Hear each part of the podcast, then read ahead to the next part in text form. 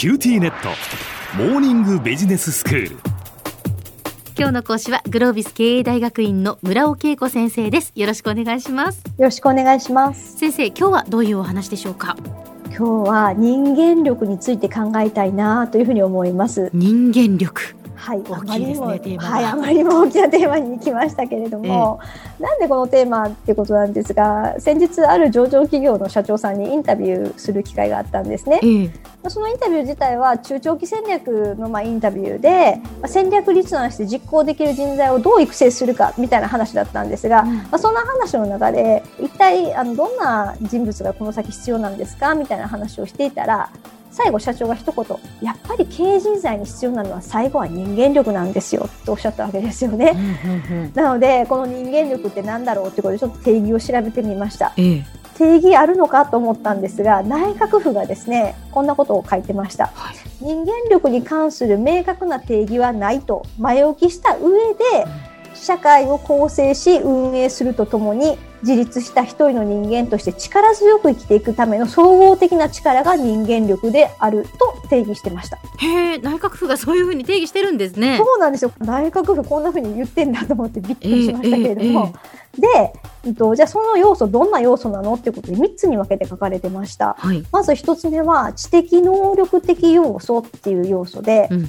基礎学力、能力を継続的に高めていく力。結果として構築される論理的思考力、想像力などって書いてありました。うん、はいはい。で、次が、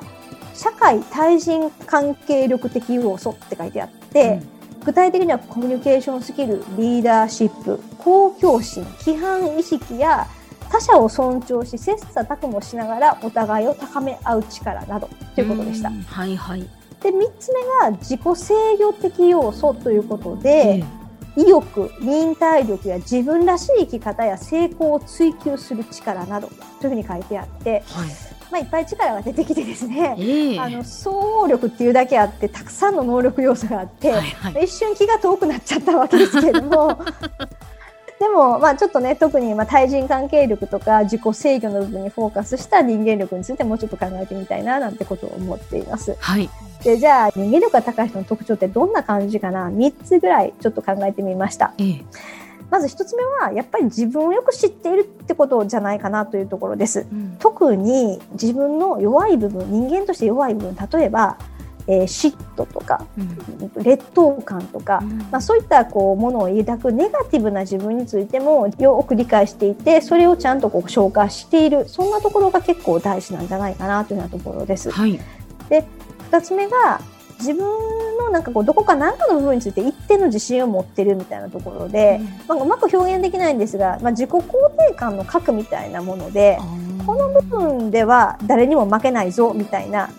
多分いろんな経験してきてる中で何かあると思うんです。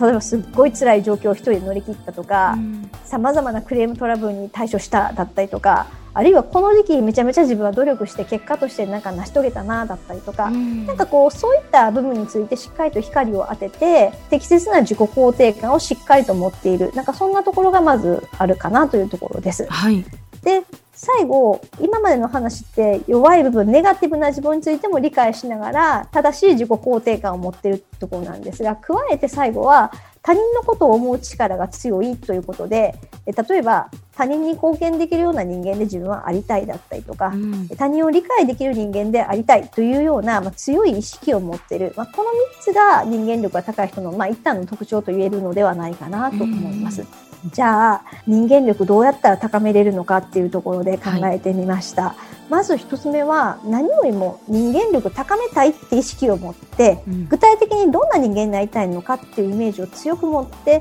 まあ、意識し続ける仕組みを作ることが大事なんじゃないかなと思います。そうですね。これやっぱ先生、うん、まあ人間力に限らずですね、うん、まあここまでこうシリーズでいろいろとお話ししていただいている、はい、例えばその仕事ができる人だとか、はい、その内省ねリフレクションができる人だとか、やっぱ何何かがこうできる人になるためにはそうできる自分になりたいとやっぱりまず思うっていうことですよね。はい、いやもうそれが絶対的に大事だと思います。ええ。でイメージできないものにはなれないしこういうふうになりたいと思うから努力ができるんであって、ええ、なのでやっぱり自分のやっぱり目標あるいはそういう具体的などういう人間でありたいかっていうところを抑え続けるってことはものすごく大事だと思うんですよね。うん、でこれってでも考えなくても生きていけちゃうので時間は流れるし、はい、なのでよっぽど意識しないと忘れていくんですよ。だからよくね昔から家の壁にね目標を貼ったりとかっていうことだと思うんですね。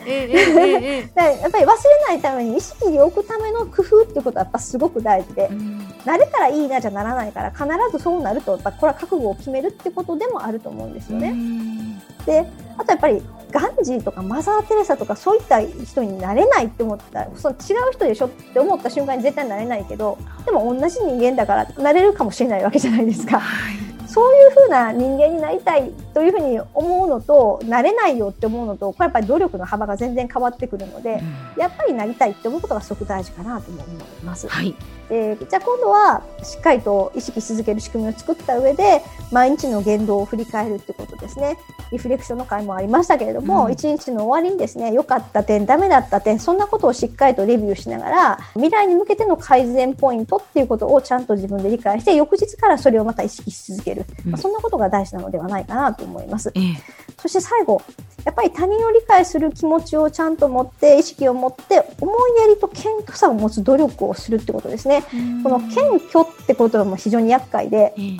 虚なのと従順なのはまた違うわけですよね。はいはい、でそうするとじゃあ謙虚さって何だろうってことをちゃんと理解ができてなかったら謙虚って何か分かんないから、うん、謙虚さを持つって言っても何すればいいのかこれまだ分かんなかったりとかするので、うん、なので、ね、そんなこともちゃんと向き合って考えて、うん、まあ、他人に優しい自分でありたい。他人にイラッときて腹立つって思ってもこんなところで腹立てないような人間になりたいってもう一回また思ったりとか、なんかやっぱそういう絶え間ない努力を結局し続けることしかないのかななんてこと思うので、まあ、そうすると最後はやっぱり自分がどういう人間になりたいかっていうふうなところをどれだけ強く抑えれるかにまた戻るかななんてことを声かけながらも思いました イメージしながらも思いました。はい、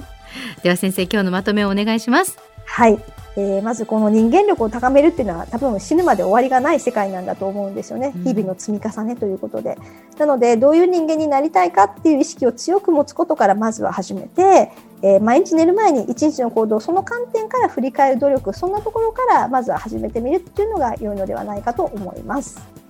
今日の講師はグロービス経営大学院の村尾恵子先生でした。どうもありがとうございました。ありがとうございました。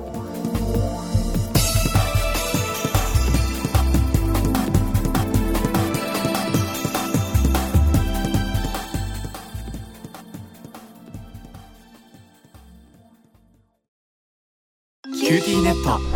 お乗り換えのご案内です。毎月のスマホ代が高いと思われているお客様 QTmobile にお乗り換えください。あなた乗り換えるわよ。お父さん早く。乗り換えるなら今格安スマホの QTmobile